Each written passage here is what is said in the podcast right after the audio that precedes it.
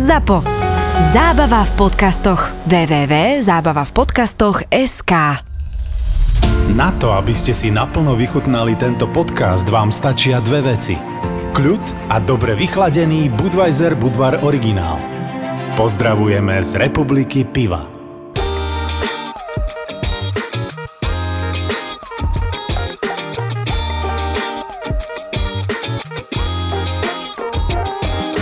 Čo najviac zaujíma skoro všetkých je, koľko stojí kokain, či sa dá zohnať, že určite Mhm. všade. Nám prvýkrát bez srandy ponúkli kokain asi po mesiaci a pol v Kolumbii a to už sme boli v Kartáchene. Nie je to tak, ako by si čakal, že úplne všade doletíš a hneď v, Bogote na prvej, na prvej križovatke ti ponúkajú, ale to je nepodstatné. Najviac cool a najviac hipsterský a pohodový a najpríjemnejší pre mňa je Medellín. Určite. Akože ten, Hej. ten má takú strašne dobrú atmosféru. Samozrejme veľa tomu dodáva aj tá aura toho kedysi najnebezpečnejšieho mesta planéty Áno, kvôli Escobar Pablovi Escobarovi v Komuna 80 13 a neviem čo možné. Áno, 80. 90. roky, kedy bolo to mesto neskutočne nebezpečné, najnebezpečnejšie na svete. Prešlo obrovskou transformáciou, vybudovali metro, vybudovali lanovky, vybudovali električku modernú, majú kopec múzeí, majú galérie a podobne a Áno, snažia sa... ale príde večer a ty musíš zostať len v tej jednej štvrti El Poblado. Poblado Hej, kde áno. býva väčšina vlastne turistov, hej, kde sú tie najkrajšie bary, reštaurácie a všetko, možno aj najbezpečnejšie hotely a tak, lebo počas dňa je Medellín vlastne úplne safe všade, lebo večer to sa ti zmení na džunglu. Napríklad mňa to tam ani nejako príliš osobne nejako neláka, to je zase môj nejaký problém, a že ľu- ľudí fascinujú fakt, že tí zloduchovia. Teraz je jedno, či je to Escobar, či je to Saddam Hussein, keď som bol teraz v Iraku, alebo že proste táto fascinácia, že ísť kvôli tomu, povedzme, do nejakej krajiny, mne to príde také veľmi zvláštne, ako rozumiem tomu, ale príde mi to také, že... Ale nie, ja nechodím za nimi. Ja viem, ja chodím hovorím to za tými globále. pamiatkami a za tou Ja Ale veľa ľudí chodí, veľa ľudí. Ale áno, ty to vieš. Druhá vec je tá, že samozrejme z toho Escobara, z toho všetkého sa stal jeden veľký biznis, pretože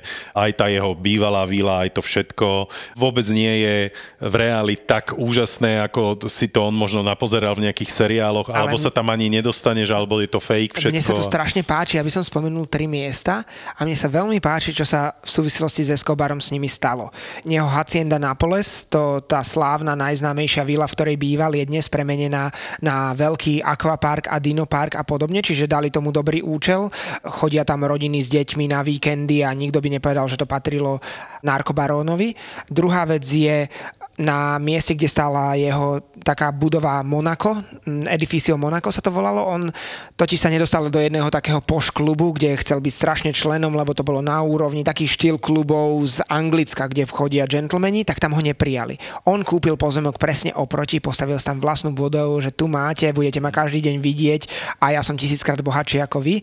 No a tá budova bola v roku 2019 zbúraná a postavili tam monument všetkým obetiam Pabla Escobara, taký pekný mramorový v zásade ako keby pomník, kde je spravených za každého jedného človeka, ktorý bol zabitý Escobarom v Medellíne jedna dierka, tých dierok je tam 46 600 iba za obdobie 9 rokov a z druhej strany sú všetky jeho bombové atentáty, ktorých spáchal, ktorých bolo 171 atentátov. Že on bol terorista, on bol zlodúch, on bol kriminálnik, on bol narkobaron, proste zlý človek. Len popkultúra spravila z neho ikonu, samozrejme je to ten príbeh Rex to Riches, čiže z chudoby do neskutočného bohatstva. To je pre mnohých ľudí fakt fascinujúce, to je ten americký sen, doslova. Tretie miesto je tá La Catedral, to väzenie, ktoré si sám postavil, čo bolo úplne smiešným väzením, z ktorého mohol kedykoľvek odísť, robil tam párty, volal si tam prostitútky, prostitútky, robil si tam čokoľvek chcel, mohol odtiaľ kedykoľvek odísť. No a to miesto chátralo a myslím, že až do roku 2004, kedy ho mesto Medellín darovalo františkánskym mníchom, ktorí ho komplet prerobili, spravili tam svoje sanctuary, čiže také útočisko, kde chodia meditovať a v poslednom čase tam ešte spravili domov pre dôchodcov, ktorí nemajú nikoho iného, čiže sa tam starajú o starých ľudí. Je to krásny výhľad na Medellín, ale stále sa tam robia tie narkostúr, že tam prichádzajú potetovaní drsní týpci z Medellínu, ktorí dovezú klientov a rozprávajú im tam historky. Ja som sa tam bol pozrieť a to miesto má úplne iný nádych tým, že je tam domov dôchodcov a teda všetky tieto tri miesta To buďme radi, že ma Predstav iný si, predstav si, že prídeš pred Baštanákovú vilu a tam bude domov dôchodcov. Ale nebolo by to, no, su- nebolo by to Bolo super, by to super, že, áno. že aj jedno je akvapark, čiže pre rodiny s deťmi zábava, druhé je pomník k obetiam, čo je tiež pekné namiesto jeho budovy. A tretie je, že sa z toho miesta, ktoré Áno, čiže na- len, áno, na Margo toho, čiže tí, ktorí očakávajú, že teraz nás zoberú presne na túr po Escobarových vilách, tak zistia, že tam sú dôchodcovia, tam je pamätník a tak ďalej. Áno, no. dá sa ísť napríklad ešte na cintorín, kde sa dá od, odfotiť pri jeho veľmi takom skromnom náhrobnom mm. kameni a potom sa dá ísť do komuny Pablo Escobar, ktorú teda je pomenovaná po ňom a on tam postavil tým chudobným ľuďom domy. Tam ho samozrejme ospevujú, lebo je pre nich hrdinom, ale všade inde ho zavrhujú a neznášajú, lebo jednoducho Kolumbiu uvrhol do medzinárodnej izolácie, dali aj veľmi zlé meno, z ktorého sa nevie zbaviť a je to častokrát hovoria, keď som sa s nimi rozprával, hovoria o ňom ako o Voldemortovi, že me, je jeho meno, ktoré sa nevyslovuje. Mm. A ďalšia vec je, že je to ako keby ste propagovali turizmus v Nemecku cez Hitlera, že málo kto ide do Nemecka preto, aby chodil len po hitlerovských pamiatkách a po nacistických veciach, kde sa odohrávali zločiny.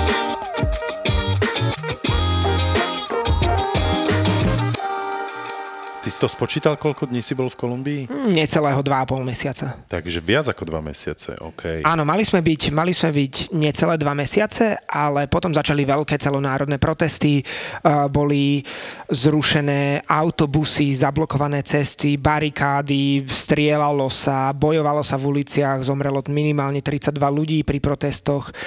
Takže sme si posunuli letenku, lebo sme si neboli istí, či pri tejto situácii sa dokážeme dostať do hlavného mesta Bogoty. A dalo sa to inak? Akože KLM to povolilo? Vieš čo, zadar- zadarmo, zadarmo urobili? bola zmena Áno. letenky, vôbec No, to neriešili. Takže úplná pohoda, ale v tom čase sa údajne nedalo dostať tam, kam sme potrebovali, lebo bolo zablokované tie hlavné tepny. Teda Kolumbia nemá tak veľa nejakých ciest, ktoré, No ktorými by sa dalo ísť. Tam vlastne z každého smeru ide jedna hlavná, to sa nedá nazvať diálnicou, to sú väčšinou cesty prvej triedy alebo druhej triedy v našom ponímaní. Akože v tomto ti poviem, že to je masaker tá Kolumbia pre mňa, lebo dobre, musíme brať do úvahy, že je to veľká krajina, to o tom potom, hej, že to nemôžeme porovnávať s našim Slovenskom, čiže pre mňa veľký šok, keď ja som prvýkrát bol pred pár rokmi v Kolumbii a doletel som tak, že vlastne večer, lebo väčšina tých európskych letov prilieta okolo, aspoň ja som tak Po obede, doletel, áno, no. po obede k večeru. Druhá vec je potom, ako čakáš na immigration, to všetko je niečo, čo sa nedá ovplyvniť. Hej, čiže raz si za pol hodiny vybavený a niekedy tam v tom húsenicovom rade čakáš normálne, že dve hodiny, masaker, potom na teba príde samozrejme nejaké potreby, hej, keď tam si sám, no tak neviem, ako to vyriešiš. Potom som nastúpil do auta a v noci ma vlastne čakalo ešte šoferovanie.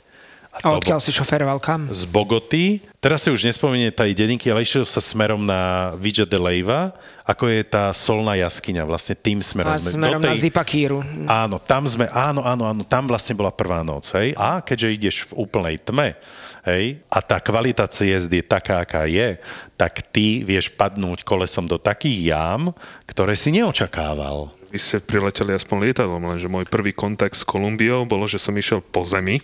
To bolo niekedy v 2009. Po ktorom moste si šiel? Nie, išiel som z Ekvádora, išli sme z Kita No. a vtedy proste Kolumbia nebola bežnou destináciou. Keď niekto povedal, že ide do Kolumbie, tak to bolo ako keby som dneska povedal, že idem do, Čo? Venez- že idem do Venezuely. Proste Kolumbia bola najnebezpečnejšou oblasťou, nielen kvôli drogám, ale FARC pôsobil hlavne v tej južnej eh, Kolumbii. Unášali sa a, turisti. Proste úplne, úplne opozitum toho, ako dneska vnímame tú Kolumbiu. No a vtedy my sme prekročili hranice z Ekvadoru do Kolumbie. Po nejakých 50 km na tej hroznej ceste nás zastavili vládne jednotky, že tu urobia útok proti a, Farku. Tak nás poslali späť do, na hranice. Nechceli nás ďalej pustiť, že tam je nejaká ťažká operácia. A nakoniec som... Počkaj, to si bol s klientmi? To sme boli s klientami a tak, e, že to bolo, že to bol des, tak sme sa vrátili späť do Kita a museli sme letieť za 400 dolárov nakoniec do Bogoty, aby sme sa tam vôbec dokázali dostať. A vtedy ani vlastne nikto nechcel príliš robiť Kolumbiu kvôli týmto veciam, že únosy, drogy, jasné, proste prísť vtedy do Bogoty patrilo medzi, že nie si normálny. Tak ako dneska povieme, keď niekto ide fakt do Venezuely, že či máš Boha pri sebe a vtedy Venezuela bolo rajom, tak vtedy Kolumbia bolo, že Máš Madura pri sebe. sorry. Takže toto bol môj taký prvý kontakt a vtedy som ja, mal som aj také dosť bizarné zážitky potom aj v Bogote a proste vtedy som si povedal, že tá Latinská Amerika som mal samé problémy v Južnej Amerike. Protesty, protesty v Peru, v protesty v Čile, protesty v Argentíne, že toto je, že všade, kde boli Počkaj, Španieli... neboli tie protesty vďaka tomu, že ty si tam Ja to, prišiel? ovtedy, som to začal, ovtedy som to začal nejako privolávať, ale to bolo, že ja som hovoril, že všade, kde boli Španieli, tak oni síce sa modlia k Ježiškovi, ale všetci protestujú. To je národný šport. V Bolívii 12 hodín nás odstavili, lebo... V Bolívii je to národný šport, no. s tým absolútne súhlasím. Tam štrajky, demonstrácie, protesty a nejaké blokády, to je podľa mňa u nás tak populárne ako hokej. No a potom ešte, keď ti v, niekde v centre začne ti hovoriť, že nejak, o nejakej ústave a o tom, že, a, že nás nechcú pustiť a, cez nejakú uličku, pokiaľ nepodpíšeme niečo. Proste Kolumbia vtedy vôbec nebola bezpečnou destináciou a rozmýšľať nad nejakým programom, že by som povedzme išiel tam, kde ste vy boli chalani, tak to bolo také, že potrebuješ mať ozbrojený sprievod. Ale to bolo našťastie v tom veľmi roku sa to zmenilo a Kolumbia si myslím, 2009. že prešla veľkou obrodou. Áno, od roku 2016, vtedy sa, ináč to je veľmi zaujímavá história, len tak v skratke. A FARC je také, to sú revolučné marxistické jednotky Kolumbie. Neviem, Tak či, najstaršie v celej Južnej Amerike. neviem, či ten preklad je úplne správny, ale jednoducho je to, je to gerilová armáda, ktorá podporuje narkobiznis, toho financuje svoje, svoj boj proti kolumbijskej vláde a vznikla v roku, myslím, 1964, alebo tak nejak v 60 rokoch. 48. 48 dokonca? 48. Tak potom ELN vzniklo v 64., čo je tá druhá, ale to je nepodstatné. Podstatné je to, že bojujú už od teda 48. alebo 64. doteraz proti vláde a až v roku 2016 vláda s nimi vyjednávala o prímeri, že jednoducho zložia zbranie a pretransformujú sa na politickú stranu, podobne ako Taliban napríklad v Afganistane a dali túto zmluvu, túto mierovú dohodu ratifikovať ľudu v referende. No a ľud sa v pomere 50,2 rozhodol, že to neschvália. 49,8% ľudí bolo za schválenie tejto mierovej dohody, 50,2 nie, podobne ako Brexit, čiže to neprešlo. Samozrejme FARC zobral opäť zbranie, vláda povedala nie, nie, ešte niečo vyjednáme, tak začali opäť vyjednávať, asi o 4 alebo 5 mesiacov vyjednali novú dohodu, ktorú už ale nedali schváliť ľuďom v referende, poslali to iba priamo do parlamentu, obišli ľud a jednoducho pretransformovali sa na politickú stranu a odvtedy bordel viac menej robia už len odídenci z tohto FARC alebo ELN, čo sú druhé gerily, to je Osloboditeľský front Kolumbie sa to nazýva. Áno, ale teraz naozaj, keď prídeš už aj akože na Bling len tak, alebo proste po svojej línii do Kolumbie, tak však Tak ty si to to teraz zažil, tak je to Ale- úplne bežná, krásna, veľmi žiadaná. Áno, aj nie. Pokiaľ sa ide po bežných turistických áno. trasách, tak áno, ale hoci kde Tak keď nepôjdeš k panamským hraniciam, okolie, je- áno, panamské hranice, venezuelská hranica, ekvádorská hranica, vlastne Čiže zase okruh. nemôžeš prejsť po Nemôžeš nikde po hranici a okrem teda karibskej zóny, toho severu, tak to sú veľmi, veľmi nebezpečné zóny. Dokonca teraz boli správy aj o Washington Post, New York Times a myslím, že The Guardian, že gerily v južnej zóne, tam pri Ekvádore, zaviedli svoje vlastné pravidlá, kedy a, sa porušovanie pandémie trestalo popravou. Normálne ELN, gerily, kto si to dá, normálne, že ELN, Guerrillas a ja neviem Pandemic Rules do vyhľadávača, tak zistí, že tam normálne táto gerila zaviedla ultra striktný lockdown, ktorý pod, pokutovali smrťou. Vy ste doleteli samozrejme do Bogoty a zobral si si hneď auto a išli ste mm-hmm. preč z Bogoty. Áno. A kam ste šli, ktorým smerom? No, išli sme na juh, ale tam ešte k tomu sa viaže celkom vtipná historka. Hneď prvý deň po hodine šoférovania sme dostali prvú pokutu, lebo nám v požičovni zabudli povedať, že majú zavedený systém, ktorý sa volá Piko i plaka. No to je masaker. Čo znamená, že môže šoferovať len v určitých hodinách podľa koncového čísla tvojej značky. V párne dní párna, nepárne dní nepárna. A zrovna bol nepárny deň a my sme mali párnu alebo naopak. No a na poslednej kontrolnej stanici už na periférii mesta nás zastavili policajti a my, že čo? A oni, že toto. A my sme o tom ani netušili, tak voláme do požičovne. A on, že áno, veď máš to v kontrakte. A ja vravím fakt, keď sme 40 minút sedeli spolu v aute a vysvetľovala si mi všetky pravidlá, hovorila si mi rýchlosti na ceste a podobne, tak toto si zabudla spomenúť, že v celom najväčšom 10 miliónovom meste je dnes zákaz šoférovať. Ona, že to si si mal prečítať. No a ja, že aká je pokuta? A oni, že 150 eur. Tak sme dostali hneď na šupu 150 eur, prvý deň úspešne boli neoblobní, policajti, normálne to zapísala do elektronickej nejaké, čítačky, mhm, normálne hej. naskenovala pás, zapísala to a že pri odchode z krajiny nás bude čakať pokuta. Je strašne veľa vecí, ktoré ma dokázali v tej Kolumbii vytočiť. Proste nechápeš, prečo toto, takéto pravidlo istým spôsobom funguje, pretože nevidím logiku v tom, keď to ja aj som ako, Pekingu, ako tak. turista, ktorý, prepáč, mám auto na 10 dní, aby ja som si teraz strážil to, lebo tam je to ešte dokonca, že od 8.30 do Áno. 17.30, poviem príklad, môžeš šoferovať, potom 2 hodiny nemôžeš, potom znova môžeš Nám pokračovať chýbalo a tak. 23 minút do toho Proste limitu, kedy to, môžeš. a aby si ty toto pamätal, mne chvala Bohu toto vysvetlili hneď, keď som si prevezal auto, upozornili ma na to a dala mi dokonca ešte možnosť, že a toto je auto, ktoré môže stále šoferovať, hej, e, môže byť proste 24 hodín v premávke, toto auto nie, a t- no proste Chvala Bohu sme to e, nejako pochopili a vysvetlili sme si to, takže takéto pokuty mi nechodili. keď bol nejaký zákon, ale ty si prišiel na to, že to v skutočnosti inak je, oni sa dokázali uraziť jak malé decka a odrazu nechceli pustiť zo svojej pozície, ak nejaký vojak, ktorý hovorí, že tade to nemôžete prejsť a my sme mu povedali, že tade to môžeme prejsť, že tie demonstrácie sú tak, tak proste sa zatiaľ, napriek tomu, že tu tí ostatní mu vraveli, Ale tak vydali sme sa na juh e, smerom z Bogoty asi 7-8 hodín e, do mestečka Via Viecha, ktoré sa nachádza pri prekrásnom národnom parku, ktorý sa volá Desierto de Tatacoa alebo Púšť Tatacoa. Sú to také pieskovcové, oranžové alebo kriedové útvary vyformované eróziou, pieskom, dážďom a podobne. To bolo naozaj prekrásne, ale aj do Via Viechy vás navádza cesta takou nejakou vedľajšou. Dá sa ísť dlhšou cestou, ktorá vám zoberie asi o 3 hodiny viac a potom bočnou cestičkou. My sme išli tou bočnou. To Páne zážitok. Bože, prešli sme 14 kilometrov za hodinu a pol. Cestou, nie cestou, my sme mysleli asi, že sme 180 krát otrhli podvozok. Nakoniec sme sa rozhodli otočiť, lebo už to bolo neúnosné. Podľa mňa by sme v blate zostali zaseknutí a nikdy sa odtiaľ nevyhrabali. To auto vyzeralo, ako keby sme prišli, ja neviem, eh, z púšnej búrky z vojny v zálive.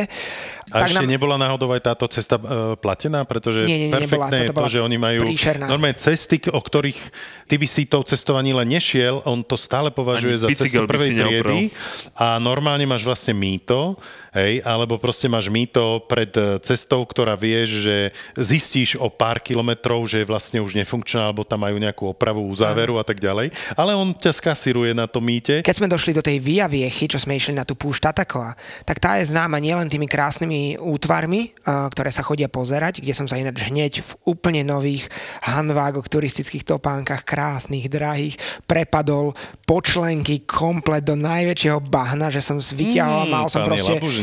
Iba obrovskú proste bahennú guľu na nohách, ktorú som potom musel, normálne som ich celé musel osprchovať a doteraz nie sú vyčistené, lebo to nedokážem. Ale chodí sa tam pozorovať aj nočná obloha. Krásne, sú tam také malé observatória, lebo tam nie je žiadny svetelný smog. Si úplne uprostred kolumbijskej ničoty.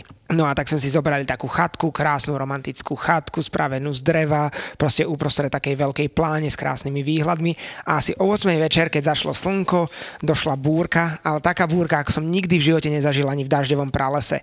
No lialo možno 8-10 hodín bez prestávky, ale tak, že v našej chatke nezostala jediná doska suchá a pršalo nám dovnútra, ale násilná Potok. búrka vnútri, Mhm, nie že potok potoky, chaty, to proste ti z cez steny lialo, my sme to matracmi zakrývali a všetko. Boli sme úplne mokrí vnútri v chatke, tak sme nakoniec išli do auta, kde sme teda popíjali, kým prejde búrka a keď okolo možno 3. 4. hodiny v noci skončila, tak sme išli do chatky a na tom matraci, A ktorý... chatka už nebola. No chatka bola, bola komplet premočená, komplet premočený matrac. prosto šťastie. A na matraci nás čakal asi 10 cm škorpión, tak sme si povedali, že asi to prečkáme v tom aute, a že tam sa vyspíme. Tak takto skončilo naše pozorovanie hviezd v Kolumbii, že sme nevideli ani jednu a v chatke, ktorú sme mali zaplatenú, sme ani nespali, spali sme nakoniec v aute. Vedeli ste, že každá kvapka piva Budweiser Budvar Originál, ktorá sa predá od Nového Zélandu po Kanadu, je vyrobená len v českých Budejoviciach? A teraz si užite váš obľúbený podcast.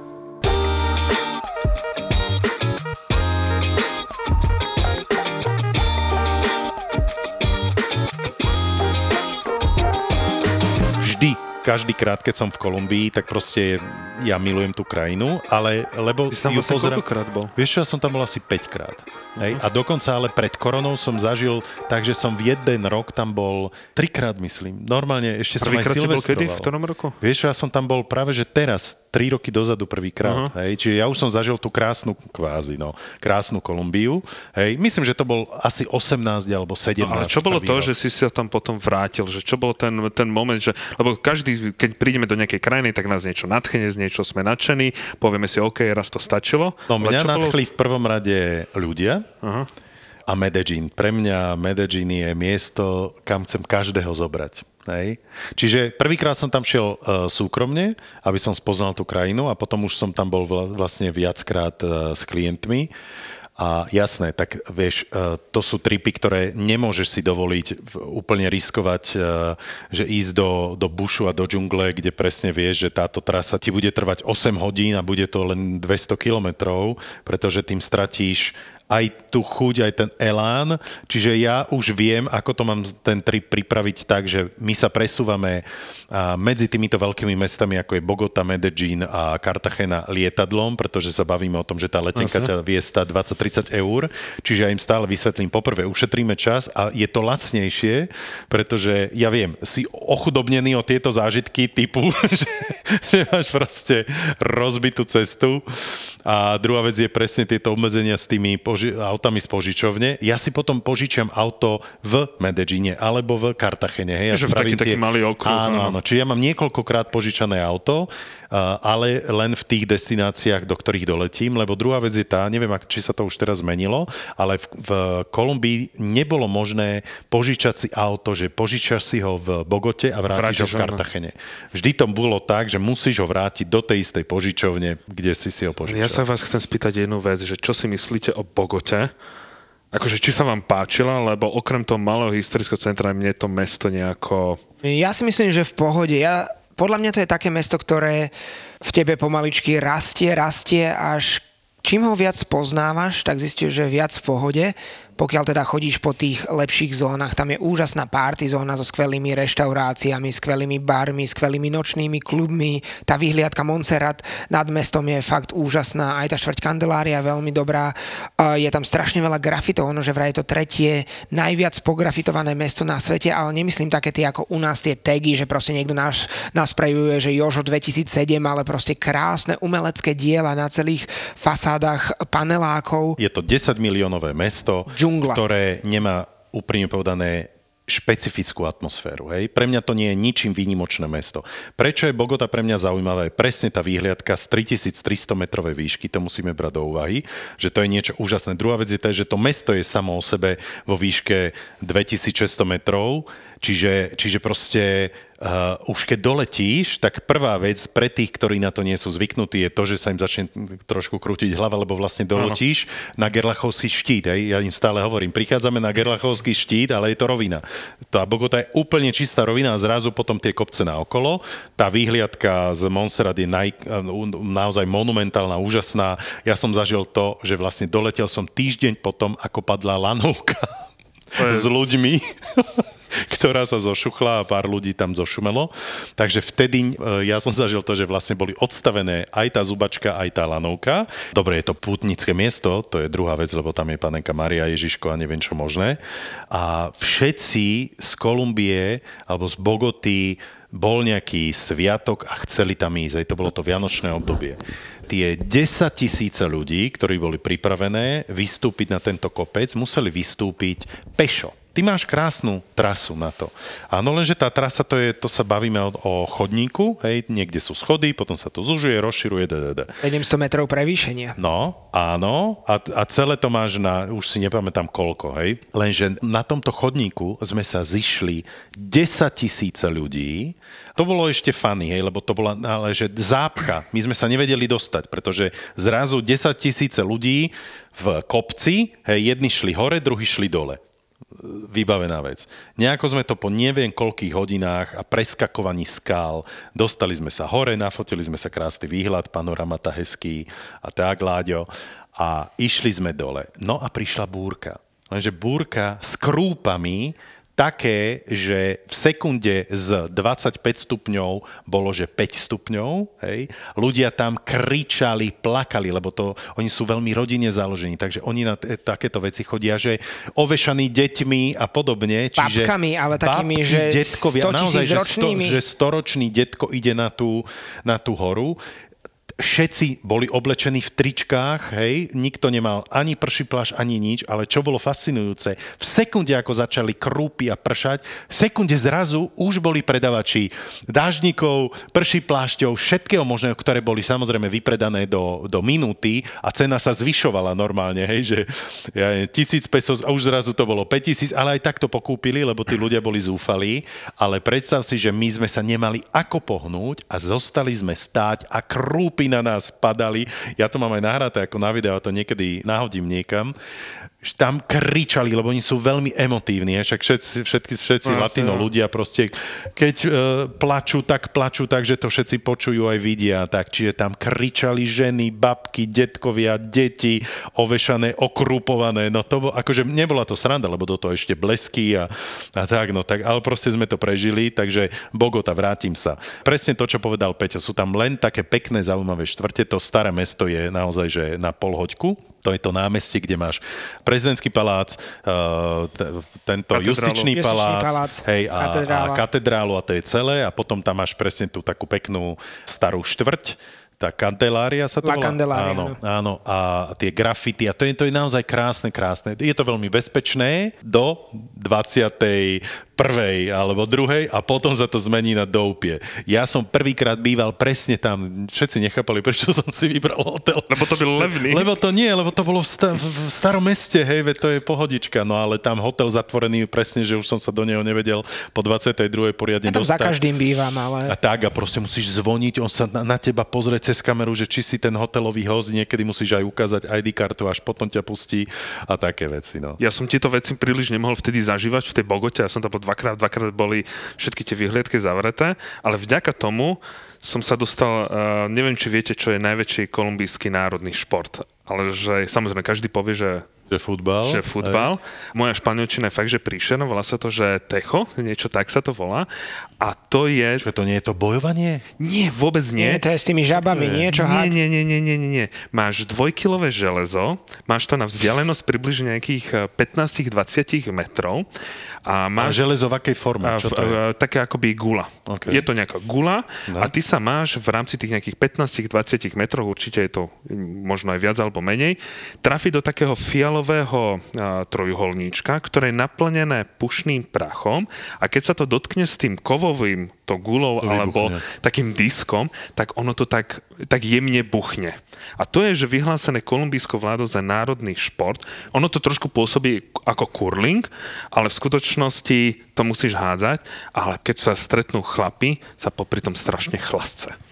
Čiže To oni... je prekvapivé. To je veľmi prekvapivé, ale ono to Lebo u nás, vychádza... keď sa chlapi stretnú, tak sa pri a preto, Vyšívajú. preto, Vyšívajú, preto to Kolumbíčania hovoria, že to je ich ako keby národný šport ešte viac ako futbal, ktorý samozrejme s tým futbalom oveľa viacej žijú, pretože ono to vychádza z tej pôvodnej indianskej kultúry, kedy oni si hádzali zase taký nejaký a, zlatý kotúč, obalený, obalený drevom a vďaka tomu, že všetko bolo zavreté, tak som sa túlal tými uličkami a teraz som počul len také, fakt, že také slabé buchy. A ja, že a prečo sa tam všetci nejako kričia a prečo tam štrngajú flašky, tak som vošiel do nejakej garáže a tam proste tie davy to pozerali a vďaka tomu som ja spoznal tento hovoria, že národný šport, OK. okay. ktorý je viac populárnejší ako Ty vraj ako bývalý bejsbolista, čo vedel hádzať, si si zatechoval? Baseball sa hádže z vrchu, tak toto sa hádže zo, zo spodu, čiže Trafil si? Uh, ne. ja som, sa, ne, ja som sa tebe. netrafil ani do toho Ani ako keby otvoru. štvorca, Mm. kde to je vyplnené, a kde je to vyplnené hlinou, lebo to hrajú dve družstva proti sebe, musíš dosiahnuť 27 bodov a čím bližšie si k tomu, ako v tom kurlingu, čím si bližšie k tej fialomému, tak uh, vyhráva. Hej, keď sa vrátim k tej Bogote, sú tam podľa mňa len také veci, ktoré treba vidieť. Ja napríklad zvyčajne tam zostanem jednu, maximálne dve noci, viac určite nie. A čo čo treba vidieť je tá výhliadka, potom tu e, tie grafity, potom to staré, áno, Kandelária, to staré mesto a potom pre fajnšmekrov a odvážnych ľudí Ja ich viem, čo potom beriem na najväčšiu diskotéku v Latinskej Amerike. Aha, tak ja som niečo iné no by myslel. Ty si čo myslel? Ja som, myslel, ja som myslel ten najväčší trh, lebo aj ten trh je spomínaný v nových, sprievod, Nie, v mnohých nie, sprievodcoch nie, online, ale ide sa tam takou zónou, že ja teda sa pohybujem v Latinskej Amerike 12 rokov, prešiel som všeličo, aj veľmi nebezpečné časti, ale sem, sa- keď sme išli, tak teda Tak ty si takto, ale prepáč, mal si som malú MHDčku alebo Uber? najprv sme išli pešo a potom, keď už to bolo veľmi zle, že už všetky tie ženy ulice po nás pokrikovali a tí Mhm. divní ich pasáci a podobne a všetci tí bezdomovci, normálne štvrte, komplet bezdomovcov, ale najhnusnejších, takých tých, ja neviem, ako z amerických apokalyptických filmov, tak vtedy sme nasadli na MHDčko a došli sme tam MHDčko a aj tá tržnica je vo veľmi zlej zóne. Kolumbia má vlastne uh, jediné metro, nie v hlavnom meste, ktoré má 10 miliónov, ale v 3 miliónovom Medellíne, ktoré je veľmi na to hrdé, že má jediné mesto v Kolumbii metro. O tom Peťo po- povie neskôr. Čiže tu sa musíš presúvať tým Uberom, ale to je úplne perfektné, stojí to pár šušňov, bavíme sa o tom, že, že tam pôjdeš za 2 eurá, tam za euro 50, euro 20 a tak ďalej. No, Za 4 čiže- eurá ideš, ja neviem, 40 minút. Áno, áno, áno. Čiže jednoznačne sa tam e, neodporúča nejako veľmi prechádzať. Oni na to nie sú zvyknutí a poďalšie ani moc na to nemáš. Vzdialenosti. Poprvé sú to veľmi veľké vzdialenosti, poďalšie nie všade máš chodníky a tak ďalej, čiže nie je to ani Ale úplne povedal- logisticky e, dobré, lebo je- stratíš strašne veľa Ešte času. jednu dôležitú Povedz. vec. Uber nie je v Kolumbii legálny, čiže Áno, pácha na áno. používanie. Mňa napríklad ani v Argentíne nie je legálny a mňa normálne zatkli. 4 hodiny ma držali policajti až na a telefonát na ambasádu, kedy s nimi hovoril slovenský veľvyslanec a vyhrážal sa ich, tak ma pustili. Čiže môžu vás normálne za používanie Áno, Uberu Uber zatknúť. funguje vlastne tak, že niekto musí sedieť vpredu vedľa vodiča, aby to vyzeralo, že sme kamoši. Hej. Sice on je kolumbíčan a ja som biely, hej, a hneď to d- vidieť. A nastúpiš a, A- povieš, že ste sa spoznali, on ti povie svoje meno, ty mu povieš svoje tak. meno a keď vás zastavia, tak povieš, že sa poznáte z výmeného pobytu v Madride. toto sú A druhá vec je napríklad na bogotskom letisku, ťa musí, normálne ťa vysadí asi nejakých 100-200 metrov pred ním, pretože keby ťa e, zobral ďalej, tak už teba chytia policajti a ty dostaneš pokutu za to, že si nastúpil do Uberu a samozrejme aj on. Už to tak Hej, nie, už, je to už môžeš ísť na parkovisko, ale stále sa tvárite, že ste kamoši, že sa poznáte. Lebo na teba vybehne o, oficiálny taxikár, ktorý ti začne nadávať, plus sa začne byť s tým Uberákom. No proste ja som to- zažil toto, aj také toto veci. znie, a že to je v mnohých krajinách, Hej. presne tak, to je, som to mal presne teraz v Egypte, keď som cestoval, že som, ja som Mohamed, pracujem v takej, v takej firme, povedal mi, že no tak toto nezopakujem ti, tak som si, že si, že si Mohamed. Sme rodina. A no, to, to, by, som, to by som nevysvetlil, to by som nedokázal sa vysvetliť. Martin To, to, a tento Mohamed Ahmed je môj bratranec. dohodli sme sa, že som ho navštívil doma, som ale Mohamed, som A- náhradný otec Magianov ale, syna. ale je pravda, že nás policajti zastavili, vypočúvali, keď sme Tak prišli ma na letisko, tak 100 metrov predtým, že vystúpiť, tak som si zobral batôštek, išiel. Chcem povedať príbeh najväčšej diskotéky v Latinskej Amerike a je to v Bogote. Volá sa to Teatron, má to 5 alebo 6 poschodí, 24 tematických sál hudobných, áno. Čiže Jaká tam máš najbizar- techno, tam máš jak- latino, tam máš hento, tam Jaká je najbizarnejšia polku. Nie, to, to, tam je, ty- ten druh hudby sa No to hrá. mi je- áno. áno. Nie vždy sú všetky otvorené, to záleží samozrejme piatok, sobota. Lebo ja som bol len na jednej otvorené. e, kolumbijskej diskotéke, kde po druhej hodine pustili len húkačku a, a Jasné, všetci hej, tancovali čiže na ja som, ja som to zo zvedavosti, ty tam zaplatíš vstupné a dostaneš umelý pohárik, pretože vlastne to je taký akože v IKEA, čo máš ten, čo to je, že bezodné, bezodný pohárik, tak toto je, lebo ty v tej cene vstupenky máš aj drinky. Áno, samozrejme, nebudeme sa o kvalite vodky, džinu a rumu a všetkého, to je proste úplný uh, sajrajt, ktorý, ktorý tam sa dáva. A ty si potom môžeš akože prémium uh, doplácať a te, vtedy ti dajú originál gin, originál vodku a, a podobne. Takže som si prešiel jednotlivými poschodiami, bolo to veľmi funny, ale čím bolo viac a viac hodín, lebo tam to začína ožívať až po polnoci, respektíve o nejakej druhej, tretej, hej, čo ja už dávno za normálnych okolností spím na hoteli, ale tu som si povedal, že proste vydržím a spoznali sme sa tam s nejakými ľuďmi a tak treba na to dávať pozor. Ten pohár si musíš držať non-stop pri sebe a hneď vypiť, pretože keď tam ten pohár položíš, tak už ne, negarantujem, Mizne. že čo tam... Nie, Nie, ale čo ti čo do neho sypú. mať?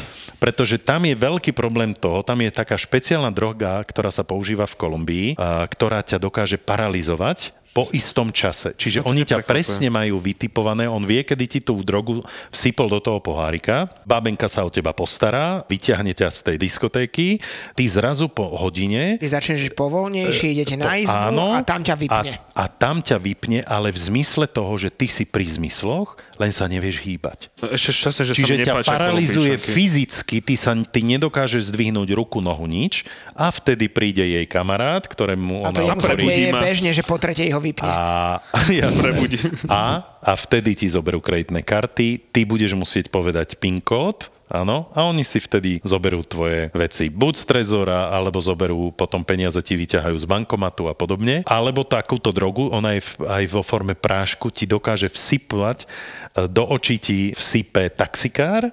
Hm, a už potom nevieš o sebe. Ja mám veľké šťastie, že A prebudíš sa, a prebudíš nepáčia. sa tak... pri bankomate Banco de Colombia, lebo po troch hodinách zrazu začneš Rusko. cítiť Nic ruky nevidím, aj nohy. nevidím. Akože poviem ti, tie príbehy z Kolumbie sú neskutočné. Hej. Ja som, chvála Bohu, toto nezažil, ale mne to rozprával kamarát Slovák, ktorý tam žije, hej, ktorý ma na toto upozorňoval, že dávaj si pozor na drink, nepusti drink z ruky, pretože druhá vec, prečo napríklad ľudia aj z Európy, aj zo Slovenska chodia do Kolumbie, je aj kvôli drogám, to no. povedzme na rovinu, a kvôli sexturizmu. Ja som to zažil predtým v Kartáchene, ale teraz tým, že je teda pandémia kríza, tak tam nie sú žiadni turisti.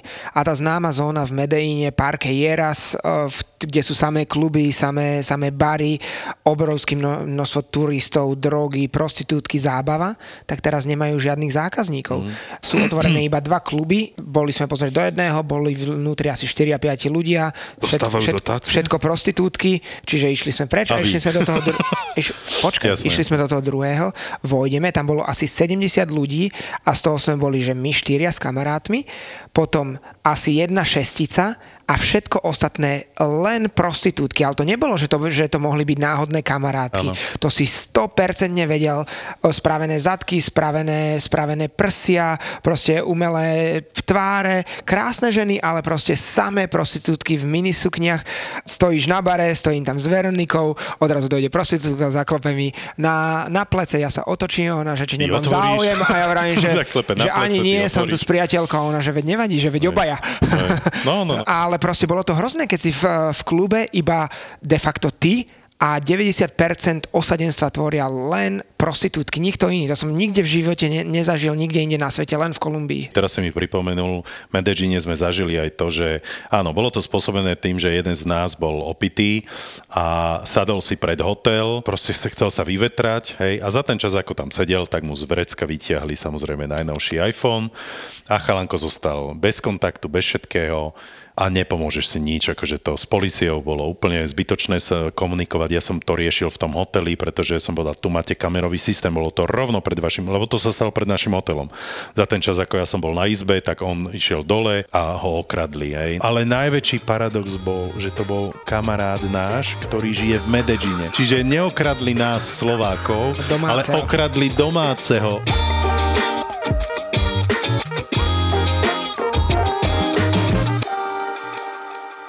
Poviem ti, Peťo, že musel byť podľa mňa veľmi smutný pohľad na ten Medellín, pretože ja som ho zažil v tých zlatých časoch v zmysle toho, že už je Ale safe, ja, ja už je som- ja som bezpečný. nebol prvýkrát v Kolumbii. Áno, no veď jasné, A ale že, že tie bary boli plné, lebo toto na tom eh, Medellíne milujem. Je celá, no, hovoril to Martin v nejakom predošlom dieli a je to veľmi smutné cestovať počas korony. Najprv sa naozaj vytešuje, že wow, všade si mm. sám, máš tie pamiatky pre seba, ale potom keď vidíš tie lokálne biznisy, že v Kartáchene, v absolútnom centre, v hosteli, veľmi peknom butikovom hosteli si z desiatich dní 9 sám, mm. jediná izba obsadená, v reštaurácii sedíš viac menej sám, lebo si ju nikto nemôže dovoliť. Mnoho vecí alebo mnoho atrakcií je zavretých, lebo tam nikto nechodí a im sa neoplatí, čo ja viem, ísť loďou pre dvoch, pre štyroch ľudí a podobne. Tak, takisto to bolo v Medellíne, tá party zóna bola úplne prázdna, tam nás bolo možno 50, čo sa chcelo baviť a možno 400 prostitútok, reálne. Čo nefunguje v Kolumbii a čo ma vytáčalo ako turistu, sú tie veci, že to sú tie cesty, ktoré sme spomínali, ktoré ešte ty Ale len musíš aby som porovnať. dodal, sú no, od fantastických, ktoré by sa dali porovnávať s našimi diálnicami a možno niektoré aj lepšie, ale to sú veľmi krátke úseky. a Až sú po tie... veľmi preplnené a kamionmi a všetkým Teraz možným. zas neboli, Dobre, ale- tak ja som zažil zápchy také, že Aj my sme zažili až po úplne najhoršie, že ani neveríš, ako to môže byť platená cesta spoplatnená mýtom a najväčší fór je presne to, čo si už spomínal, že napríklad medzi Salentom a Medeinom zaplatíš mýtnicu a o 150 metrov za najbližšou zákrutou začína prerábka, kde ťa na 4,5 hodiny odstavia na krajnicu, ty čakáš a po 4,5 hodine ideš a ideš 15 až 20 km za hodinu a ideš takto ťa asi, poraziť, no. asi 60 km alebo 40 alebo koľko, ideš to ďalšie si to 2 až 4 naštudovať. hodiny. A reálne ťa tá 250 kilometrová cesta ti trvá 9,5 alebo 10 hodín. Mhm. A zaplatíš za ňu mýto a ideš 200 kilometrový úsek Druhá 10 vec je hodín. tá, že napríklad tie mýtnice sú veľmi nepraktické v tom, že tam sa dá platiť len cashom a sú mýtnice, kde vlastne nemáš ľudí, kde musíš len nahádzať e, proste mince, ktoré keď nemáš, tak si v prdeli. Čiže proste dosť také akože Nedotiahnuté veci. Nedotiahnuté turistic friendly, A áno, všetky proste... ceny sú napríklad, že 10 700, že 10 tisícku máš mm-hmm. bankovku, ale potom tých 700. Prečo to je 700? No. 700 nemá ani žiadnu hodnotu. 1 euro je 4500, čiže to je nejakých pár centov, to je 13 centov. Proste troš, musíš byť naozaj obrnený veľkou trpezlivosťou, aby si toto zvládal. Samozrejme, nikto nevie anglicky, takže keď nevieš španielsky alebo tie Ja základné číslovky a tak, je to, je to komplikované. Oni sa snažia nejakým spôsobom, samozrejme. Veľká výhoda napríklad, čo je pre nich je urobená tá, že keď máš moped, Čiže keď máš skúter a také veci, tak vtedy neplatíš mýto. Tam je, oni to majú zadarmo. Tak poďme na mopede jedine. Takže, takže keď chceš prejsť Kolumbiu zadará, hele, Ne, hele Martine, už som takto prešiel zdarma časy- môžeš, už když tak- budeš mať skúter, jo. Jo, lebo takto časy som prešiel Kambodžu, Mhm. takže... Takže oni ne, neplatia, jo. Tak s mopedem... No s mopedem Potom- přes Kolumbii, že Ale bude asi niekoľko, niekoľko Bude to, bude to o hubu pri tých pravidelných dažďoch, v tých hlavne Mm. tými tropickými oblastiami na tom mopede a hlavne bude to extrémne nebezpečné, lebo tam sa vôbec nedodržiavajú nejaké dopravné predpisy, predbieha sa do kopca, predbieha sa cez dvojitú čiaru, predbieha sa do zákruty a ideálne cez India. dvojitú čiaru do kopca do zákruty A kamión. ešte, no nie, kamión predbieha No teba. kamión, kamión pre teba je, predbieha, pre tebou sú tak. tri autobusy a odrazu teba kamión s Tak, naloženou tak. vlečkou ťa predbieha do zákruty cez dvojitú čiaru, úplne uh, sa s tým vôbec neserie. A ďalšia vec je, aj merajú na tých cestách, Mhm. mm-hmm. normálne majú, majú kontroly, aj uh, teda statické radary a potom majú aj tie, ako sa volajú, že tie časové úseky merajú, tie... Mhm. Section, tak Jak No, primeral, radary alebo čokoľvek. Nás namerali bohužiaľ dvakrát. Áno, zlatý, tak a to- jedni tak zastavili nás a že takže pokuta, zdajú to do systému, neviem čo. A my, že nedalo by sa to nejako vybaviť. A on, že mm, no neviem, a, asi by sa dalo, ale že musíme dať dobrovoľný príspevok na fond polície. A ja, že no a koľko sa odporúča dať takýto príspevok? A on, že to nemôže mi povedať, že ten je absolútne dobrovoľný a musí mu to dať nenápadne. Euro. Uh, takže dobre, tak sme mu dali, že dáme mu nejakú, ja neviem, 20-30% ceny, tak sme mu dali asi 30 eur. On si to zobral, poďakoval nám veľmi slušný, všetko príjemný. A No, ten vidíš. hajzel nám tú pokutu dal aj do systému. Čiže To okrem vážne? toho, že sme dostali pokutu 150 eur za rýchlosť, tak sme mu ešte dali 30, asi 5 eurový úplatok. A A plus ďalšiu pokutu za, ten, za to No za nie, to my sa prvú dostali, my sa prvú dostali za to, že sme jazdili, kedy sme Áno. nemali. Ďalšie dve sme dostali za jazdu a pri jednej z nich sme ešte dali aj úplatok. Ale on nám tú pokutu do toho systému elektronického potom, čo sme odišli, zaknihoval. Raz som bol v mestečku Guatape, nedaleko Medeinu, kde je taká krásna priehrada. A taká, tak tam bol o 5. lockdown a ja som asi 5.05 zaparkoval na parkovisku a išiel som smerom do mestečka, čo je asi 300 metrov. Na tých 300 metroch ma zastavili 4 policajné hliadky a kontrolovali a musel som vždy ukázať lístok od parkoviska s časom, že som práve teraz zaparkoval a že idem na ubytovanie a teda ma pustili. Všetci boli príjemní, veľmi slušní, ale dosť takí, že striktní, že choď Jasné, priamo no na ale tvojou výhodou bolo to, že ty vieš španielsky však. Áno, samozrejme, No, čiže ty bolo si to peklo. s nimi, no, čiže vieš si predstaviť, že, si- že vieš len uh, To anglicky. No toto ja tam čas, e, Hrozné. v tej Latinskej Amerike ja práve, že sa hrám, že, čo aj vlastne neviem e, po Hej. španielsky, ale hrám, že absolútneho že debila. Že, No, vychádza ti to, nie? A mne to vychádza. A nie len len v eh, Latinskej ale Amerike. v, normálnom živote. ale nie, že toto mne je napríklad, eh, že keď eh, v Latinskej Amerike, ako ja rozumiem číslovky a tak ďalej, ale Hej. ja sa fakt zahrám na absolútnom Mhm. debila a hrám tak debila, že jeho to prestane baviť. Ja som zatiaľ nikdy neplatil žiadnu pokutu alebo niečo, samozrejme zase toľko som nešofér, ale o Kolumbii sa hovorí, že proste Kolumbia, káva, že vedie to tretí najväčší výrobca, producent. Pre mňa prekvapujúce, že druhý najväčší je Vietnam a že keď tam vôjdeš, ja som, aspoň ja som veľký kávičkár a v- práve vtedy v tom, keď to bola tá Kolumbia, aká bola, tak keď sme neboli v Bogote, tak všade mali tú nechutnú nesku, to je ako ja tomu fakt nerozumiem, lebo keď sa povie napríklad Taliansko, mm-hmm. tak vieš, zastavíš v hociakej riti, Presne, jasne. Práve, že tie, tie najväčšie putiky, čo sú, v tých dedinkách, tam majú najlepšiu Že, kávu. ale že no. aj v Taliansku stojí zastavíš najväčšej 60 riti, centov, no? dáš si skvelú kávu a tu oni sa tým hrdia, že najlepšia káva, takže urob kávu a on ti urobí povedzme silnejší extrakt z nesky, že ti tam dá trojnásobné a že vtedy som musel hľadať fakt, že dobré kaviarne a ešte bol vtedy problém, aby to ľudia vedeli robiť, lebo nezávisí, že jasné, však to nie je o káve, je to o, Neviem, hlavne či si o, vy ste o zomletí takúto- a o, o mlinčeku a tak ale ďalej. tak to hovoríš o dobe, ktorá bola strašne dávno. teraz sa to veľmi- sa veľmi práve- ale to zmenilo. sa práve teraz sa to na to. veľmi zmenilo a či Bogota, či Medellín, či Cartagena, práve že sa teraz otvárajú také tie urban style kaviarne, Brutálne hipsterčiny. Hipsterské. Mohli by sme a- sa a učiť. Takto, mne kolumbijská káva veľmi nechutí, pretože pre mňa má veľa acidity, veľa kyselín, čiže No vo všeobecnosti, arabika, no. vo všeobecnosti ja nemusím eh, kolumbijskú kávu, ale proste je tam teraz v tomto smere či aj reštaurácie také hipsterské, alebo kaviarničky s úžasnou atmosférou, hudbou a aj dizajnom sú strašne, a toto sa mi strašne páči na tej Kolumbii. ale aj, aj kvalitou jedla hej, a hej. všetkého ponúkané to tie jedálne lístky. Fakt by sme sa mohli učiť. A toto sa mi, toto sa mi proste na tej Kolumbii zapáčilo, že spravili- proste nech už si akokoľvek tá krajina je ekonomicky, globálne proste v sračkách istým spôsobom. Ty ako turista, keď tam prídeš a pohybuješ sa tými správnymi uličkami a podobne, tak vieš nájsť naozaj neskutočne na vysokej a oveľa vyššej úrovni kaviarne a reštaurácie a baríky a koktejl bary, to nehovorím o koktejl baroch, úžasných. Na toto sú hlavne vynikajúce Cali, Medellín a Cartagena. Mhm. Cartagena je akože suverénne najkrajšia, tá sa nedá porovnať myslím čisto architektonickou krásou so žiadnym iným kolumbijským mestom. Dobre, ty si mi niečo slúbil, Peťo, posledne, že mi povieš o tvojom zážitku na Playa Blanca v Kolumbii. Jeden kamarát, volá sa Pali, odporúčil krásnu pláž pri Cartagene, Playa Blanca. Ježiš to opala poznám, no. Po, ako- potom ti poviem o ňom príbeh. No ani vieš čo, keď ti bude niečo radiť, nechoď tam.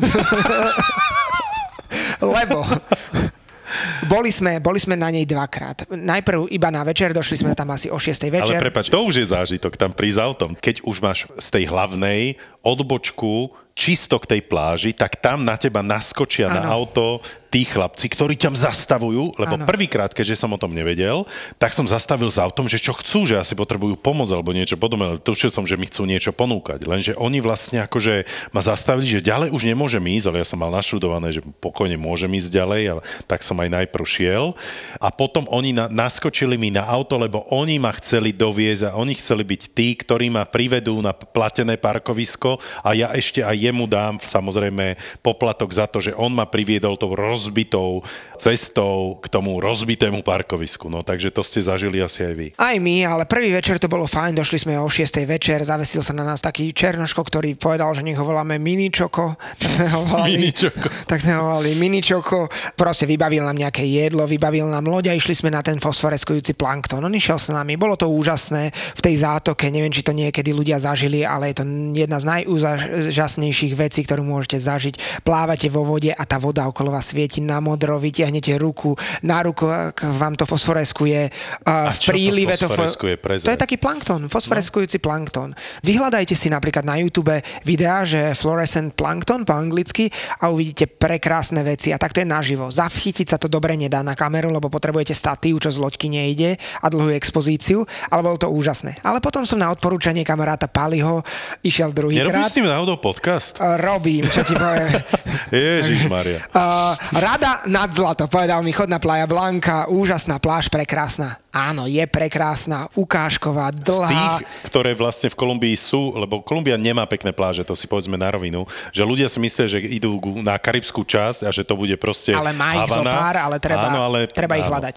Ale aj Lonely Planet hovorí, že to je úplné peklo Mhm. pre turistu, lebo zavesia sa na vás domáci černoškovia, ale tým, že mám veľa skúseností v Južnej Amerike, tak som si myslel, že sa ich zbavím. Hovno. v žiadnom prípade. 3 hodiny ten chalan so mňou bol. Ja mu hovorím, že prišiel som sem oddychnúť, potrebujem rozmýšľať, nechaj ma na pokoji. Kľud, ja som tu preto, aby si sa bavil, aby si sa mal dobre, ja ti so všetkým pomôžem. Poď so mňou, ukážem ti reštauráciu mojej mamy. Keď sa ti nebude páčiť, pôjdeš inám a ja ťa nechám. Tak ideme k reštaurácii mamy, nepáči sa mi, poviem, možno dojdem neskôr. A On že, dobre, ukážem ti ešte reštauráciu mojej tety, babky, strýka, uja, bratranca, neviem koho. Podľa mňa, podľa mňa je to najjednoduchšie povedať, že proste ani neodpovedať nič. No, ale to som si- robil, ja som vyskúšal všetky idem taktiky, idem nebavil som proti- sa s ním, potom som si sadol do piesku ako malé urazené decko, sedel tam, on sadne vedľa mňa, on vie, že ťa nakoniec dostane. Idem ďalej. Potom na neho začnem hučať. Normálne som mu nadával, že choď do, neznášam ťa, vypadni, nepotrebujem ťa. Kľud, kľud, gringo, Tranquilo, pohodička, tranquilo. Soy negrito de corazón, som černoško od srdca, som tu preto, aby, aby si sa mal dobre a podobné veci. Tak dobre, došiel som do reštaurácie jeho babky, že vraj. Babka vyzerala úplne rovnako ako jeho mama. Ale to je nepodstatné. Takže čo si dám na jedlo? Hovorím, nechcem jesť, chcem pokoj. Veď máš pokoj. Hovorím, nemám pokoj, v kuse ma otravuješ.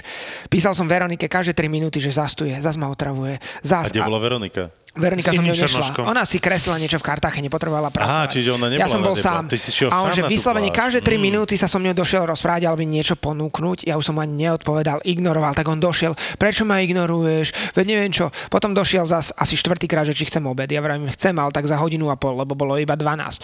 A on, že musí si objednať teraz. Ja, že nechcem si objednať teraz. Musí si objednať teraz. Nechcem si objednať teraz, objednám si za dve hodiny. Určite? Určite. Došiel ďalší týpek, že on je jeho asistent, že potrebujem si objednať teraz. No, takto to pokračovalo. Asi ďalšie dve hodiny, nakoniec som sa aj najedol, dal som si džús, zaplatil som si tie lehátka babky? u babky, aby ma neotravovali. Otravovali ma sústavne, ale že každé 3, 4, 5 minút. A nakoniec, ani som si nepýtal, dojde účet. A normálny účet za jedlo s pitím je v Kolumbii, dajme tomu, od 15 tisíc do 35, 40. Mne došiel účet na 170 alebo 165 tisíc. Z toho bolo, že juice 45 tisíc, čo je 10 násobne viac ako štandardná cena, sprepitné 60 tisíc a potom tam bolo ešte okolo, ak správne rátam, 50 tisíc, že servis. A že si robíš srandu, to ti v žiadnom prípade nezaplatím, veď to je štvornásobok toho, čo mám platiť. No, že tak im mňa musí z niečoho zaplatiť. Ja hovorím, celý čas ti hovorím, že vypadni, nechcem ťa, choď do... A začali byť už agresívni, došiel aj jeho asistent, aj druhý asistent, že jednoducho to zaplatím, ale nech to neželám, tak ja som zobral tú 50 tisícku, ktorú som mal platiť, strčil som mu to normálne za golier, že ja idem preč, choď, zrob si s tým, čo chceš, tak oni ma chytili, to mi vrátili, že v žiadnom prípade. Tak ja som to zobral, hodil som to na zem, začal som tam robiť obrovský bordel, čo väčšinou funguje aj v Afrike, aj takto v Južnej Amerike, že keď spravíš obrovský humbuk, normálne tam vrieskaš, tak oni, že kámo, keď to nezaplatíš, tak ťa dobijeme. A ja vravím, a čo mi spravíš? Tu má pred všetkými ľuďmi, že tu je stovky ľudí na pláži, že ho ma dobiješ, že udri si teraz. Vtedy sa tak pozeral, že no dobre, tak asi nie, že zavolám políciu. Ja vravím, že zavolaj, prosím ťa, zavolaj. Že keď im ukážem, že si mi dal juice za 10 násobok ceny, čo ti povedia. Tak som mu to tam hodil, odišiel som, ešte ma chvíľu prenasledoval, potom ma nechal na pokoji, ale ja som odchádzal z tej romantickej, krásnej, lúbeznej pláži Na tak nasratý e, Pavla, na kamaráta ktorým robí- Paliho, že toto mu tak Že to bol tvoj černoško. Keď sa s ním stretnem, že to To bude je môj hrozné. bratranec, mini čokli. Ale ja nechápem, ja, ja, keď sa mne Ale- niečo takéto stane, ja No. si dám proste čierne okulie a hrám tú hru. Hrám Vieš tú čo, hru. musíme ťa zobrať na Playa Blanca. Možno, Ako neverím možno tomu, že to pochopiť. je horšie než niekde v viem Afrike. Ťa, viem alebo... ťa pochopiť, Peťo. 3 hodiny. Ja som, toto nie je môj prvý čas v Južnej Amerike ani v Afrike. Jasné. Už som sa stretol, proste ignoruješ, odíde, ale on nemá Dobre, nič čo iné ja- robiť. Mal som tam jeden jediný incident, presne s takýmto, ktorý, lebo tam ťa vždy ponúkajú na to, lákajú, že tu lehatka, lehatka, lehatka a, budeme, a tu máme baríček a budeme sa o teba starať a tak ďalej. A ja, že OK, povedz mi cenu.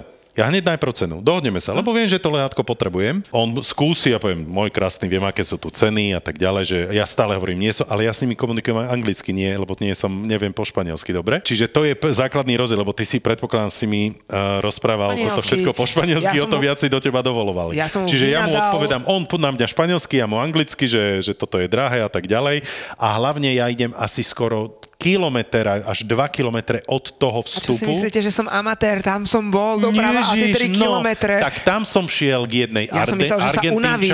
Ja som myslel, že sa unaví, že sa zbaví. bola moja ochrankyňa, ktorá vlastne sa o mňa starala, tam sme mali dohodnuté ceny, ja som videl, aké majú ceny na drinky, na všetko a presne to som zaplatil, zaplatil som dokonca kartou, vybavená vec a mal som krásny Ale zážitok. ja som videl menu, tiež mi ho ukázal, ale potom prišla špeciálna prirážka za servis, lebo boli Mm. jasné. traja, ktorí ma Hej, otravovali. Nie, zažil som toto, ja som od týchto odišiel a išli ma byť. Ale raz, Strašne mi to pripomína Tajsko. raz to bolo v pohode, hej, hej. raz to bolo presne taký ten tajský spôsob na No. pataj. v Ale ja som tam a- napríklad zažil, v, inak k- v jednom dieli sme hovorili, že kde sme zažili Silvestre, tak ja som Silvester zažil v Kartachene.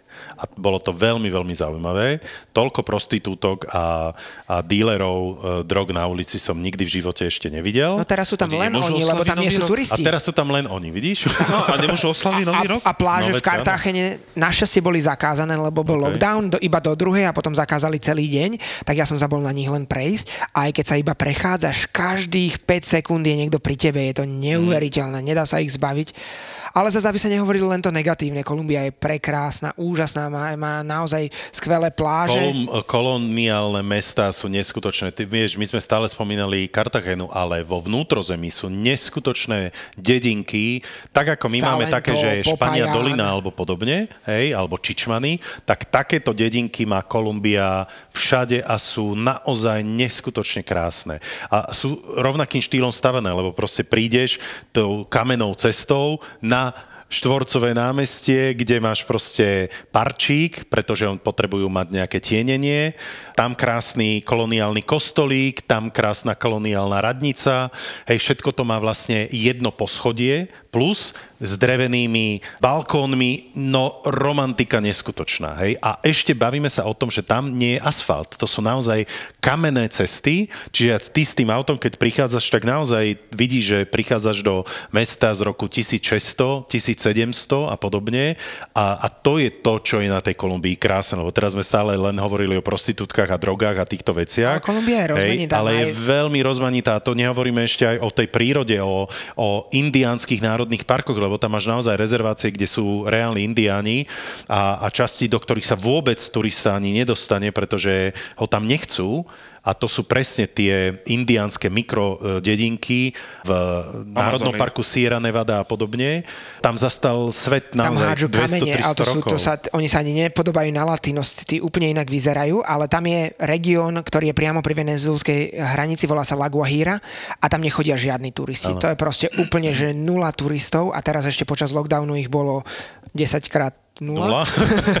no a podľa mňa stavil by som sa, že keby som tam Martina, keby som mu za, zakryl oči a nepovedal, kam letí a vysadil ho v tej Laguahíre, tak by prisahal, že je niekde v Namíbii alebo podobne. Neuveriteľné. prales? Čo? V Namíbii je prales? Tam nie je prales, toto je práve, že takmer púšť, iba také vysušené stromy, veľmi podobne ako v tom národnom sosu z Vlej, či ak sa to volá, ja som tam nebol, ale stretli sme tam Slovákov, ktorí boli aj v Namíbii a hovorili, že na nerozoznanie, Áno. točili sme to aj drónom, úplná Namíbia, solné planiny. To myslíš ale na eh, severe? eh, Severovýchod. pri áno, severovýchod pri venezuelských hraniciach a tam sú normálne, že Čiže solné, solné mori. pláne, mm-hmm. rúžové lagúny, Áno. biele lagúny, modrý Karibik a potom samé púšte a tí domáci domorodci tam majú vyslovene také obydlia ako, čo ja viem, v Afrike, keď sme boli v Kongu alebo na Madagaskare, že prútené chatrče, čo ja viem, 4x5 metrov, robené do kruhu a sú to iba také malé obydlia, že 6 takýchto chatrčí a na tie rozbité e, prašné cesty ti vybiehajú, aby si pýtali nejaké sprepitné a to bol úplne, úplne iný, iná Latinská Amerika, to som nikde v živote no, nevidel. A tam som ale počul o tom, že pár, práve v tom období, keď ja som tam bol pred tými dvomi rokmi, už vlastne bohužiaľ, necelými, tak uh, tam sú aj gangy, ktoré prepadávali auta. takýchto zdivočelých turistov, ktorí si mysleli, že respektíve chceli ísť do takýchto divokých častí opustených, kde nikto nebol, aby si to nafotili, aby tam niečo pekné videl, tak presne týchto prepadli, zajali, buď ich niektorých zabili na mieste, alebo ich zobrali ako rukojemníkov a proste museli dať peniaze a tak ďalej. Čiže... Tam sa robí, že deti... si každý, kto pôjde do Kolumbie, si musí vedieť, že kam presne pôjde, No, kam sa jasné. bude že deti na ceste a... naťahujú šnúrku, aby zastavili, Áno. zaplatíš, to je ako keby mýto, neoficiálne a ty musíš zaplatiť, lebo keď nie, tak za chvíľu sú pri tebe jeepy alebo motorky, oni si ve- veľmi dobre vedia dať vedieť a tam ťa vtedy presne okradnú. Nám všetci radili, keď pôjdete, zoberte si domáceho nejakého, zastavte na námestí, spýtajte sa chlapca, či pôjde s vami, dohodnite si s ním takúto cenu a keď budete mať domáceho, tak vás neokradnú. Tak sme si ho zobrali, ale to bola čistá Afrika. Potom sme išli ešte na venezuelskú hranicu a to je teda strach a hrôza, to množstvo utečencov, ktoré No, odtiaľ to sme zabudli vychádza. povedať, presne tak, že vlastne v tej časti, kde si blízko Venezuely, tak vlastne máš miesta, kde nie si schopný pokračovať, pretože každú chvíľu ťa tam vlastne zastavia utečenci z Venezuely, ktorí prosia hladný, smedný, aby si im niečo dal. Hej? Ale keď- Alebo aj na tých námestíčkach v tých dedinkách je proste chudobná rodinka. V Kartachene som to stále zažíval. Ja som to riešil tak, že som normálne zobral otca, hej? lebo tam sedela matka, otec, deti zasoplené a podobne, ona kojila a tak ďalej. Ja som mu nedal peniaze, tam bol supermarket, ja som im nakúpil pitie, jedlo a to som im vždy dal. Hej? No ale Maduro hovorí, že všetko... My vzhľadom na to, propaganda. že s Martinom v Traveliste nemáme, máme takú filozofiu, že neukazovať len tie pekné miesta, ale ukazovať realitu krajiny, tak chodíme častokrát aj na miesta, ktoré nie sú turisticky populárne alebo nie sú na tých známych trasách, tak ja som sa bol na schvál pozrieť na tú venezuelskú hranicu, ako tam vyzerá, dokonca som aj prešiel hranicou, prešiel som na venezuelské územie, ale tam už A boli... to nebolo teraz. To bolo teraz. Teraz? Aha. Teraz, lenže tam boli už venezuelskí vojaci, ktorým som bol za chrbtom, našťastie ma nevideli, oni sú strašne skorumpovaní. Už som sa bál, že keby som išiel o trošku ďalej, že keby ma chytili, ja som nemal pri sebe pás, nechal som ho v aute a nemal som ani dosť peňazí, že pravdepodobne by ma, mi robili dosť veľké problémy, tak sme sa vrátili. Ale bavili sme sa s uh, kolumbijskými colníkmi a pýtam sa, hranica je zavretá, áno, hranica je zavretá, nedá sa prejsť. A ja vravím, a čo tieto desiatky až stovky kamionov, ktoré okolo nás chodia s materiálom, keď je hranica zavretá? No, nás je málo, miest, kde sa dá prejsť je veľa a ten uh, nelegálny čierny obchod je veľmi výnosný. Čo ti poviem? Dostať sa dá, nie je to najmenší problém. Každé druhé auto malo obrovské nádrže na benzín, lebo kedysi sa dovážal lacný benzín z Venezuely, lebo bol za centy, ak nie, že stotiny centov. Keď som tam bol naposledy, tak sa za 1 euro dalo kúpiť 6,5 tisíc litrov benzínu, ale momentálne, aj napriek tomu, že má Venezuela najväčšie alebo druhé najväčšie zásoby ropy na svete, tak tam nie je benzín, tak sa pašuje opačne z Kolumbie do Venezuely a predáva tam. Čiže každý Kolumbíčan, čo býva vo oblasti hranice, alebo Venezuelčan, čo vie prekročiť, tak ho vozí tam. Pašuje sa úplne všetko. My sa videli desiatky ľudí ťahať kufre. To sú, nazýva sa to, že karavány smrti. Oni častokrát idú z Venezuely pešo cez Kolumbiu, Ekvádor, Peru, Bolíviu až do Chile a Argentíny, ktoré sú bohaté krajiny, lebo nemajú na letenku. Od, predpokladá sa, že 6 miliónov ľudí ušlo od roku 2017 z Venezuely. Je to najväčšia utečenecká kríza sveta, ktorá je asi 5-násobne väčšia objemom ako tá sírska alebo tá africká. No, dosť o týchto veciach. Ukončíme to pozitívom a to je, to jednu vec sme ešte nespomenuli o Kolumbii. V každej dobrej kaviarni ti ponúknú, alebo v Sladký koktejlovom rum. bare ti ponúknú kolumbijský Ale rum a to Keď je niečo úžasná pozitívne, aby sa nerozprával o tom, tak opačná strana od venezuelskej hranice k tej panamskej, teda na západ, to je asi najkrajšie a najlúbeznejšie miesto, aké som v Kolumbii navštívil. Nazýva sa Kapurgána alebo Sabzuro. Kľudne si to vyhľadajte. Ide sa tam iba loďou. Ide sa tam iba loďou, je to už v takom dažďovom pralese na panamskej hranici a sú to najkrajšie zátoky, úplne modrý Karibik, normálne raj na zemi, aký si ani neviete predstaviť a úplne ďaleko od toho bežného turizmu. Je to tam lacné, je to tam bezpečné, je to tam úplne idylické. A pil si tam rum. Pil som tam rum. Oh.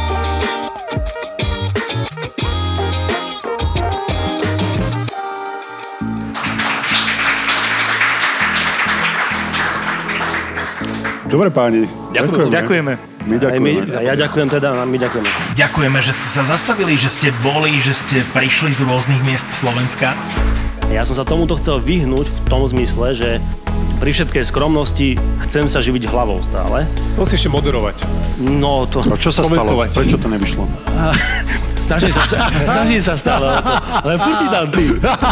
Doktor má Filipa naživo s Borisom Valábikom a Rastom Konečným sme nahrávali tento týždeň v krásnych priestoroch predajne České mincovne na Suchom mýte 1 v Bratislave a záznam z tejto verejnej nahrávky si môžete vypočuť už na budúci týždeň. Na budúci týždeň. To si neviem predstaviť, čo musí byť ozaj medzi No. doktormi. No a to takto, vieš, na ty si tam prídeš a, a pán doktor. A ešte iná vec, teraz som si spomenul ešte Iné na inú príhody vec, tam musia že ty si na operačke nahý, ale keď sa preberieš, už si oblečený. O, o. Ďakujeme Českej mincovni za podporu, veľmi si to vážime a ak nás, ZAPO, Zábava v podcastoch, chcete podporiť, tak nakúpte v Českej mincovni, lebo Česká mincovňa podporuje a verí v projekt ZAPO, čo je pre nás úplne najviac. Ak hľadáte exkluzívny darček pre blízkeho človeka, ktorý inde nenájdete, tak Česká mincovňa je to miesto. www.českamincovňa.sk, to už poznáte, alebo osobne. Suché míto 1, Bratislava. Česká mincovňa, to je pamiatka, investícia aj darček.